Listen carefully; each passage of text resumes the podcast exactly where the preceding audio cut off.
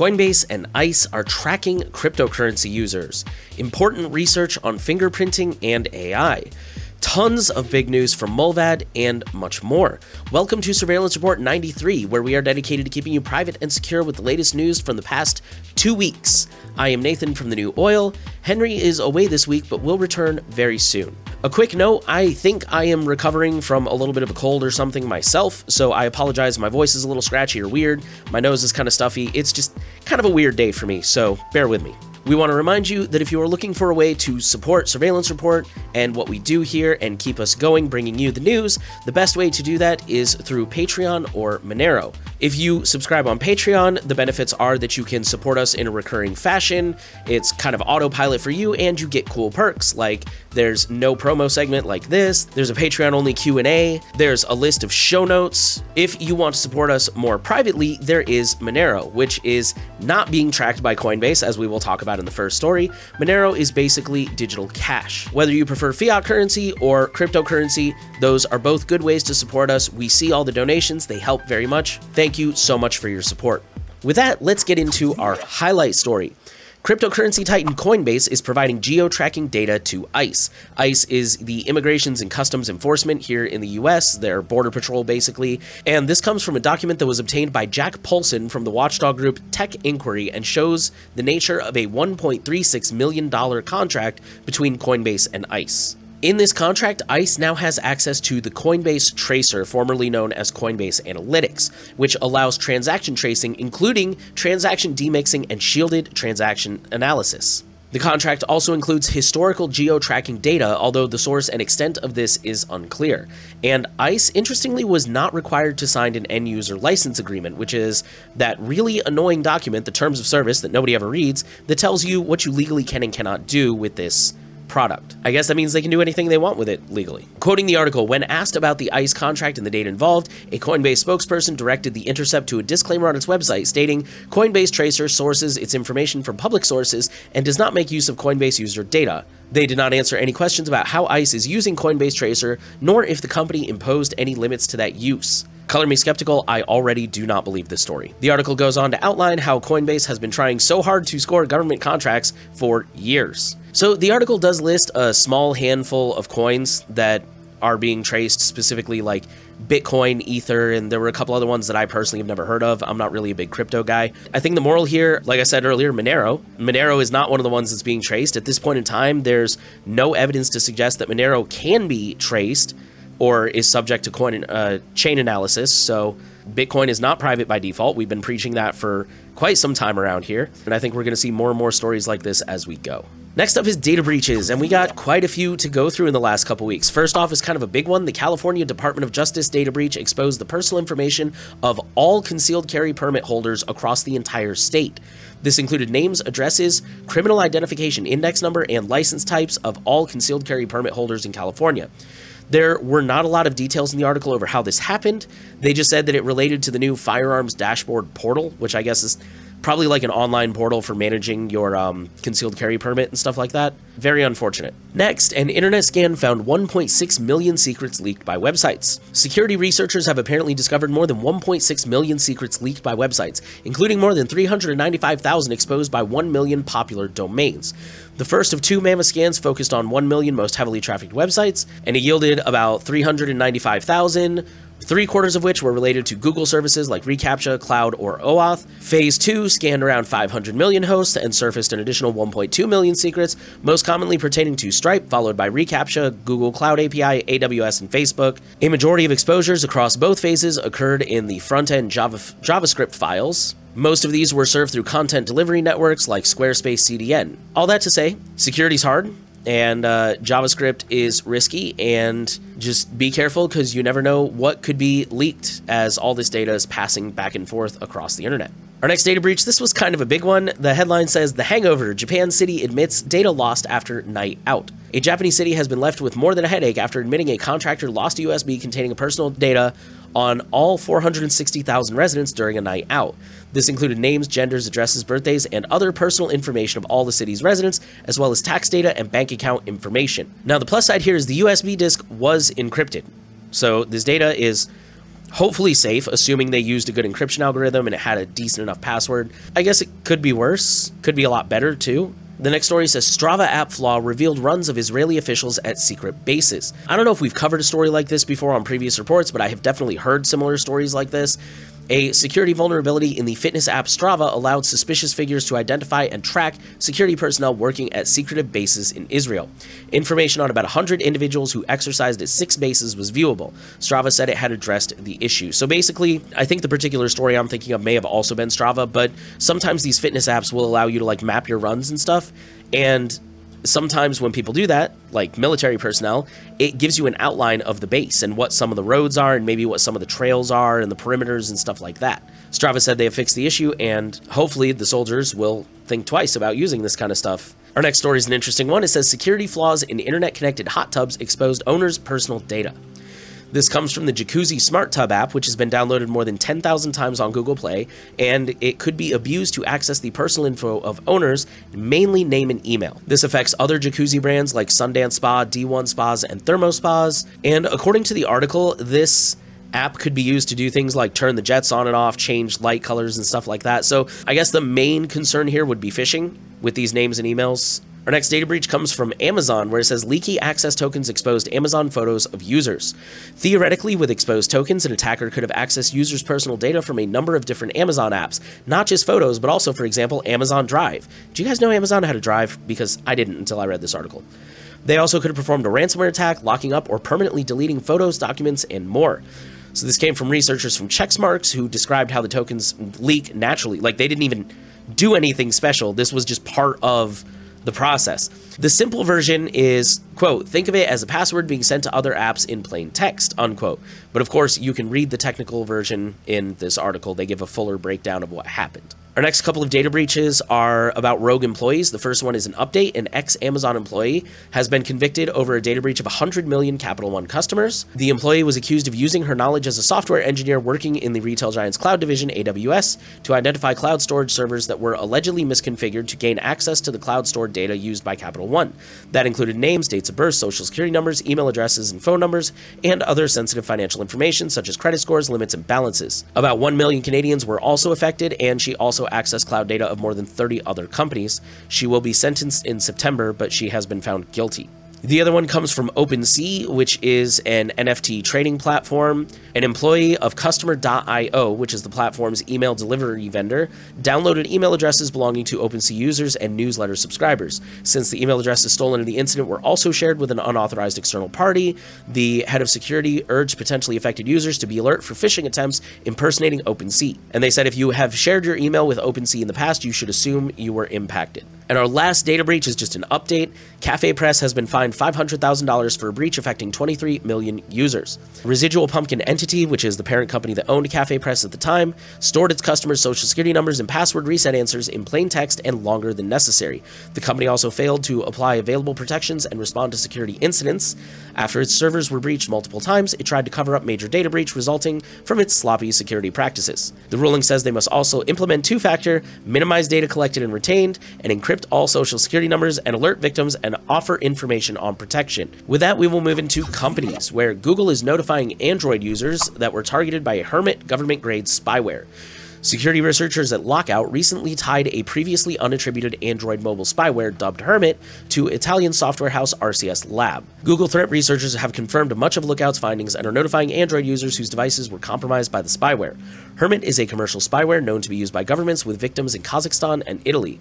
The spyware uses various modules to collect call logs, record ambient audio, redirect phone calls, and collect photos, messages, emails, and the device's precise location from a victim's device. It works on all Android versions and also tries to root an infected Android device. It requires a user to click a link and download it, so it's not zero click. And there is an iOS version which changed six vulnerabilities, two of which were new, to sideload, which I think means that restarting your phone would have probably erased the malware. So if you are an iOS user, be sure to restart your phone about once a week just to be safe. That's a great malware defense for iOS users. Our next story is very high on the creepy scale. It says Alexa will soon be able to read stories as your dead grandma. Amazon announced a spate of new and upcoming features for the company's smart assistant. The most head turning of the bunch was a potential new feature that can synthesize short audio clips into longer speech. In the scenario presented at the event, the voice of a deceased loved one, in this case a grandmother, is used to read a grandson a bedtime story. They noted that using the new technology, the company is able to accomplish some very impressive audio output using just one minute of speech. And this, of course, has very disturbing implications for deepfakes which is why we're sharing it here. And Henry noted there is literally an episode of Black Mirror about this, so probably not good when you're imitating that show. Our next story comes from the markup, who said this children's hospital network was giving kids information to Facebook. So the Nemours Children's Health, one of the largest pediatric networks in the US, serving nearly half a million families, had a Facebook tracker tool on the appointment scheduling page, as well as a handful of other third-party trackers. Quoting the article, with Meta's tracker, we found the Nemours site sending Facebook visitors' IP addresses, information about specific doctor and specialty the patient was scheduling an appointment with, and in some cases the first and last name of the child the appointment was for. After the markup reached out to Nemours, many of the trackers on the scheduling site were removed, but the trackers from Facebook, Google, and Salesforce remained. They later removed the Facebook tracker after, I think a couple weeks ago, we covered the markup, did a story very similar to this one, and it was after that that they finally removed the Facebook tracker. In May, the main site contained nine trackers and 10 third party cookies, while the scheduling site had 25 ad trackers and 38 third party cookies, including companies like Facebook, Amazon, Google, Oracle, MediaMath, and LiveRamp. Very unsettling. And as we covered in that previous article a few weeks ago, a lot of these uh, metapixels and these trackers will submit not just your IP address and information about you, some of them will submit content, including in password protected areas of the website. So this is really just not okay, especially when we're talking about medical stuff. Now, on the topic of Facebook, Meta has settled a lawsuit with the Justice Department over an ad serving algorithm. This was pertaining to the Fair Housing Act, and the settlement amount is $115,000. The lawsuit was the Justice Department's first challenging algorithmic bias under the FHA, and it claimed that the algorithm Meta uses to determine which Facebook users receive housing ads relied in part on characteristics like race, color, religion, sex, disability, familial status, and national origin, all of which are protected under the Fair Housing Act. Outside investigations have provided evidence in support of the Justice Department's claims, including a 2020 paper from Carnegie Mellon that showed the biases in Facebook's ad tools exacerbated socioeconomic inequalities. Meta said that under the settlement with the Justice Department, it will stop using an advertising tool for housing ads, known as Special Ad Audience, which allegedly relied on the discriminatory algorithm. They will develop a new system over the next six months. That system will be deployed by the end of the year, it will be audited by a third party, and it will inform the Justice Department whenever they add any new targeting options. Our next story comes from T Mobile. So, if you're a T Mobile subscriber, be sure to listen up. T Mobile has started selling your app data to advertisers. And I know this sounds really familiar. This is a common theme with them. So, T Mobile has officially launched a new ad platform known as T Mobile Advertising Solutions. It aggregates your mobile application usage and sells it to advertisers. T-Mobile uses network level tools to track the apps that people use on their phones, and it then anonymizes and aggregates that data to lump you into various personas or cohorts. For example, if you regularly use Expensify and airline apps on your phone, T-Mobile could identify you as a business traveler for the purposes of advertising. This program has been in testing for the past year as T-Mobile Marketing Solutions, but it is now live with a new name. T-Mobile does not currently collect app data on iOS users, fearing it could run afoul of Apple's privacy rules. For Android users, you can opt out using their official Magenta Marketing Platform Choices app. Alternatively, the Digital Advertising Alliance offers an app that lets you opt out of numerous trackers, including T-Mobile Advertising Solutions, which is listed under the old name T-Mobile Marketing Solutions. So, it's pretty sucky that they make you use an app for that, but that is one option. And next, we'll go to research. We just have three stories this week, but the first one is really horrifying. It says new algorithm can predict future crime a week in advance with 90% accuracy. This comes from the University of Chicago, and it does this by learning patterns from public data on violent and property crimes. The lead author was careful to note that the tool's accuracy does not mean it should be used to direct law enforcement policy. Police departments, for example, should not use it to swarm neighborhoods proactively to prevent crime. Instead, it should be added to the toolbox of urban policies and policing strategies to address crime, which to me sounds like the same thing. In my cynical personal opinion, this is totally going to be abused, and I'm not happy about it. Also, there's a whole movie about this too. It's called Minority Report. Great movie, by the way, really holds up. Our next story says Google Chrome extensions can be fingerprinted to track you online. This is not exactly new for our veteran listeners, but it's a good reminder. To prevent detection, the researcher says that some extensions use a secret token that is required to access a web resource. However, the researcher discovered that a resource timing comparison method can still be used to detect if the extension is installed. Resources of protected extensions will take longer to fetch than resources of extensions that are not installed. By comparing the timing differences, you can accurately determine if the protected extensions are installed. And the researcher actually made a site that demonstrates this, and you can find that in the article. The moral of this story keep your plugins to a minimum. We've always talked about how plugins can be used to fingerprint you. The only plugin we really recommend at this point is uBlock Origin, maybe your password manager if you want to go that route, or Tor Snowflake if you want to go ahead and do that. You don't need Privacy Badger, DuckDuckGo, Mullvad, Decentralized, Disconnect, Ghostery, Cookie Auto Delete all of that can be done either in uBlock or in the browser these days. So try to keep your plugins to a minimum. And then on that note, just a quick website http.james fingerprinting experiment. This experiment collects data about your browser for research purposes. It won't be shared with third parties. This is basically somebody's site to demonstrate how fingerprinting is really effective and it can even work without JavaScript in some cases. So, according to the instructions, you open the site both in a regular tab and in a private browser, and then you compare the hashes. And if they're the same, then you know that even in private mode, you're being tracked, which again is not really news to veteran listeners, but just your friendly reminder that this stuff can be used to track you. Fingerprinting is very complex and detailed and hard to fight. So just do everything you can to put yourself off to a good start. With that, we will move into politics. Our first story says online privacy bill clears early hurdle in House. Lawmakers approved the bill, the American Data Privacy and Protections Act, on a voice vote with no dissent. It will now move to the full Energy and Commerce Committee for a vote. The bill still faces a long and potentially difficult path, particularly in the Senate.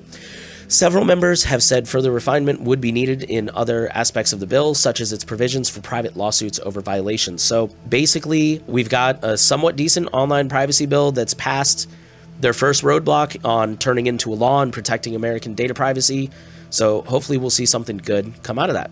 Our next story says hidden anti cryptography provisions in internet antitrust bills. This comes from Bruce Schneier, who is a very respected cryptography expert. Uh, he's actually invented one or two forms of encryption himself. And he is talking about two bills that are currently being debated in Congress and explains how they have clauses that would break end to end encryption. The two bills in question are S 2922, the American Innovation and Choice Online Act, and the other is S 2710, the Open Markets Act. Basically, both of these bills have overly vague words wording. And he breaks it down in this blog post. If I was not losing my voice, I would read it to you guys more. But basically, just there's several parts where the wording is overly vague and overly broad, and pretty much anything could be considered a national security, intelligence, or law enforcement risk and would allow end to end encryption to be a factor in their legal liabilities as companies. So, not good. He says that overall, these bills are a net win but he's very concerned about these specific clauses and hopes that they will get reworded. Next, from Australia, domestic violence survivors get government support to scan for spyware and hidden cameras. So, if I understood the article correctly, this is an optional federal program in Australia that helps women and probably men too to scan their devices for any evidence of stalkerware. Personally, I think that's a win. Is as long as they're not like logging any of this data or like making a registry of people, it could be a great opportunity for people who are not tech savvy to go and find out if they're being spied on by a significant other or domestic partner or anything of that nature. Our next story comes from Italy, and this is also a win. Italy's data watchdog has been the latest to warn over the use of Google Analytics. The Italian Data Protection Authority has found a local web publisher's use of the popular analytics tool to be non compliant with EU data protection rules owing to the user data being transferred to the US. They have given the publisher in question 90 days to fix the compliance violation, but the decision has wider significance as it also warned other local websites that are using Google Analytics to take note and check their own compliance. So this is good. A few months ago, when I think it was Belgium who started this and ruled that Google Analytics potentially violates GDPR, I think we were kind of, let's see what happens. This could be good. This could be nothing. And so far, it looks like it's good. France came out against it a couple weeks ago, and I think Spain before them, or maybe recently. Um, I don't know. Italy's like the third or fourth country to do it, and it's really cool to see more and more countries stepping up and taking that that position, and that's a win for user privacy for sure. And our final political story India delays strict new VPN rules by three months. So, this is just an update in the ongoing India VPN saga. For those who are just joining us, India is basically saying that all consumer VPN providers in the country have to log subscriber information. Some of the companies have said they're just going to stop operating in India. Some companies have basically said we're just going to keep on business as usual and not keep logs. But a lot of companies are going to comply. And allegedly, this extension is because a lot of those companies have said this is not enough time for us to put the proper changes in place, so we need more time. So the rules were supposed to go into effect Monday. They will now be pushed back till what, September, something like that. With that, we will move into free and open source news, and we're going to start with a pretty big story.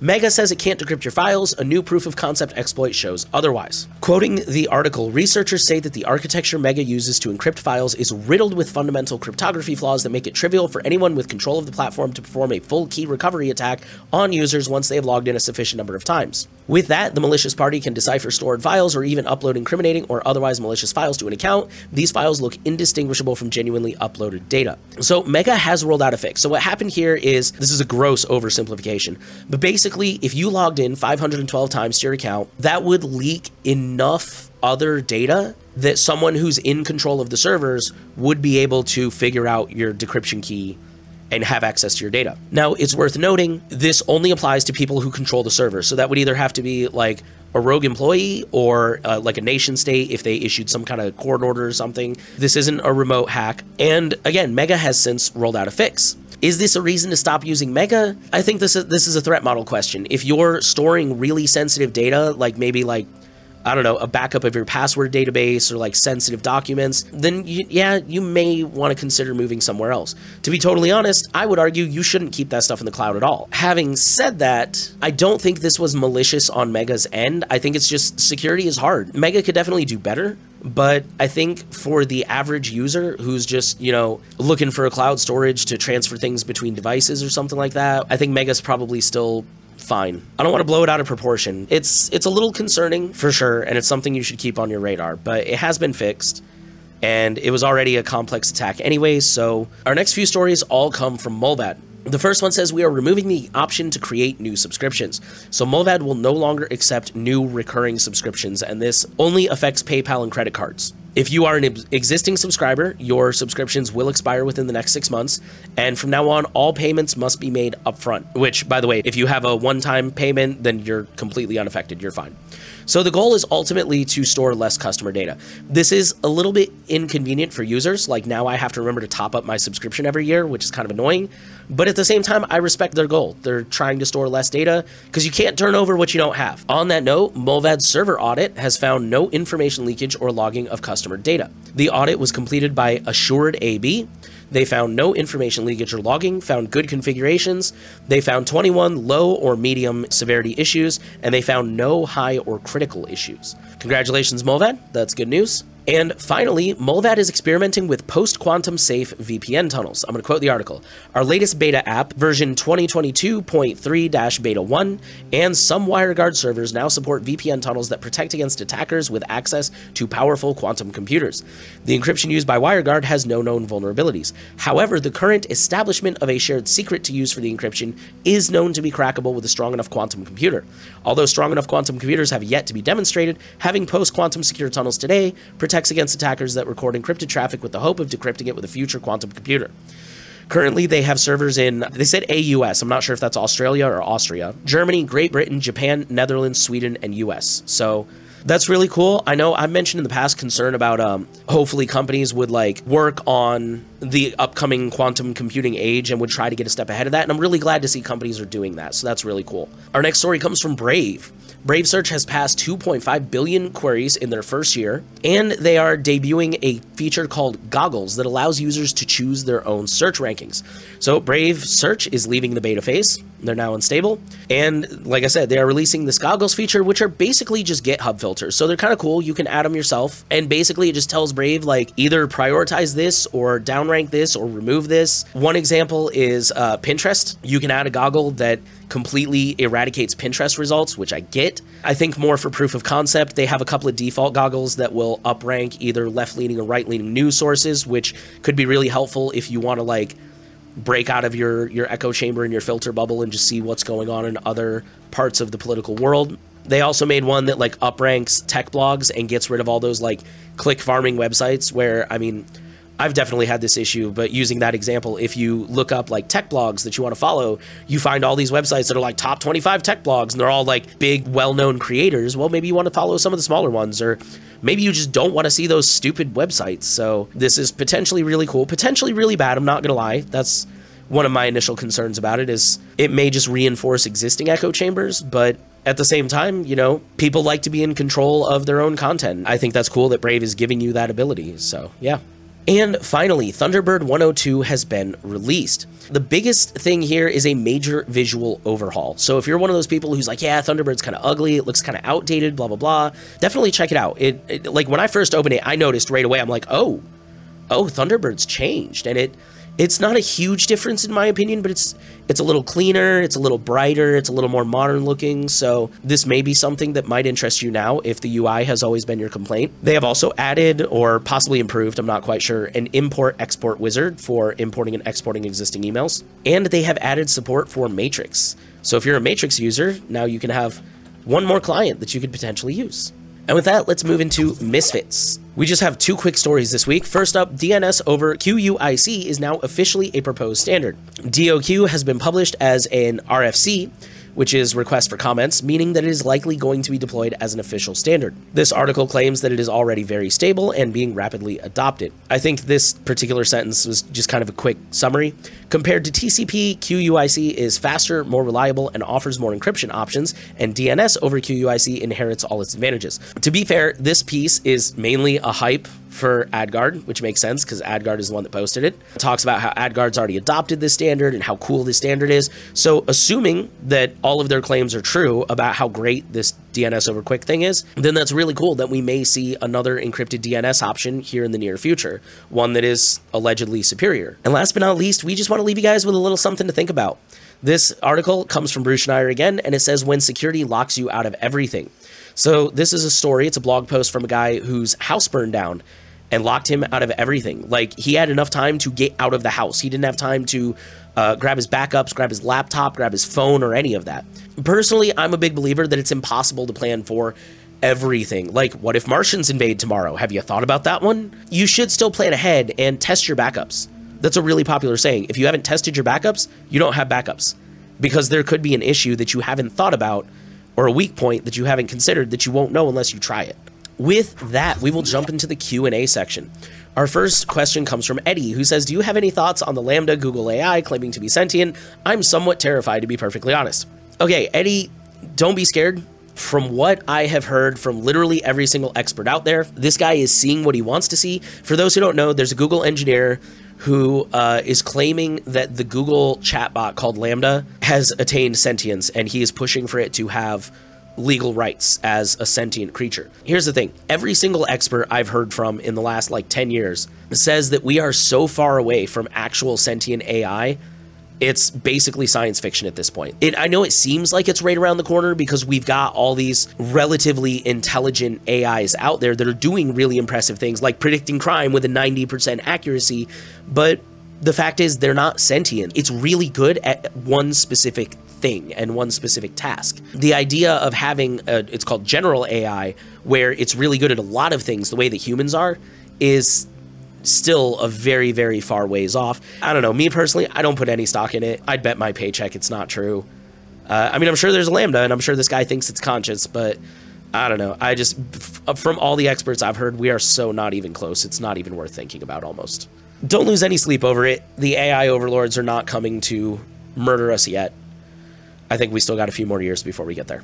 Okay, our next question comes from Alan. He says, You guys talk a lot about data breaches, and while a lot of the companies might eventually let us know, it's likely there's data breaches which an individual might be caught up in and that have not been made widely known. How can we know what information is about us, has been leaked or stolen, and is there something an average person should make some kind of active effort to monitor? Well, for one, the most obvious hanging fruit is surveillance report. Uh, we definitely do not catch every single data breach out there, but we try to catch as many as possible, and it is you're, you're absolutely right. Companies don't always own up to it. It's really common for us to say this hacking group claims they have stolen data from this company. The company denies it. And then, like two weeks later, we update you guys and say, yeah, the company finally admitted it because they got backed into a corner and had no choice. As far as like something you guys can monitor on your own, I don't know so much about monitoring. This is why I really preach like proactive defense. We both really preach proactive defense. Like, not reusing passwords, using two factor, using different emails from someone like Simple Login or AnonAddy. Those are, are really good active defenses to help pr- protect you because you're right. A lot of the time, these companies won't admit this until months after the fact, or maybe even years in cases. So I guess you can like pay attention to things like Have I Been Pwned, or I know like Bitwarden and some other password managers use the Have I Been Pwned AI to let you know if your password has been breached. So there's things like that, but really, I, I think the best you can do is just try to be proactive and try to stay one step ahead of the stuff. And our last question comes from M, who says, as part of the Equifax data breach settlement, I have received free credit credit monitoring. My question is, would you take advantage of a free service like this through the credit bureaus? First, I'm not entirely clear on how they're monitoring this information. Second, even if they already have some of this information, should I really provide all of it in one place when the only reason they're giving me the service freely is because they leaked it all in the first place? And then he has a second part I'll get into. Uh, first off, no, I personally don't recommend it. It's useless, in my opinion. I've heard some arguments for very narrow situations where it's helpful, but 99% of the time, if you just freeze your credit and add a fraud alert, that's going to do 90% of the work for you. I talk about how to do that on my website, thenewOil.org. I think Henry probably has a video about it. I don't remember seeing one, but he's been making videos for many, many years, so I haven't seen all of his videos. It's super easy, it's free, and it's going to stop anybody from opening accounts in your name which is really the main concern with identity theft. I think this credit monitoring is trash, in my opinion, because, like he points out in the question, all they're going to do is say, hey, we found your data. And that's only the places they know of. I mean, there's there's new dark markets and, and chat rooms popping up all the time. And then the second part of the question, he says, it honestly feels like we're reaching the limit of usefulness for individually centric advice, and we need to begin to connect with each other and start acting collectively in large numbers to force some sort of political change. I agree. Personal opinion here, I'm sure Henry would agree with this, but I don't want to put words in his mouth. I'm a big believer that laws do help. Now, do they have loopholes? Absolutely. Do they get broken? Obviously. But generally speaking, they do help. I mean, look at GDPR and everything that's going on with Europe and Google Analytics right now versus the US. Like, laws do objectively do something. I don't think you should rely completely on laws. I do think you should be responsible and take the initiative on your own privacy. You should use encrypted messengers, encrypted emails, and things like that. But I, I don't think that you should just be a nihilist. And this coming from me, uh, believe it or not, guys, I am incredibly cynical person. I don't think you should just be a political nihilist and be like, ah, well, all the politicians are corrupt and they all suck and the laws don't do anything. They get broken all the time, so forget it. Like, no, you should demand better laws. You should push for better politicians. Sometimes we will get lucky and we will have victories. Yeah, I mean, that's kind of all there is to it. I, I think you should be proactive and try to make it impossible for companies to violate your privacy, but I think you should take a two pronged approach. I think you should also support legislation and politicians who want to support your privacy as well. They're not mutually exclusive, guys. You can do both. And that is all of the news for this week. So we had the Coinbase and ICE thing, which is not good. They're tracking crypto users, use Monero. We had some important research on fingerprinting and AI. And we had a lot of big news out of Mullvad and Brave and just tons of news all around. And as always, we will keep you updated if we learn anything new. So just to remind you guys, right now we have two support methods. We have Patreon and Monero. Patreon is recurring fiat currency. If you want to support us in an ongoing automatic way and you get perks in return. There's no promo segment like this. You get to be part of the q&a you get to get a note section that you can easily browse if you want to look up a story later something like that. If you would prefer something a little more privacy respecting there is monero which is immune to the coinbase tracking. Monero is the way to go. Super awesome. We want to thank you guys for listening to surveillance report. Final thing we want to ask of you share the podcast around. Make sure you are subscribed. Give us a rating if you're listening on a platform that allows that like Apple, or Spotify. We want privacy to reach as many people as possible, and you can help do that.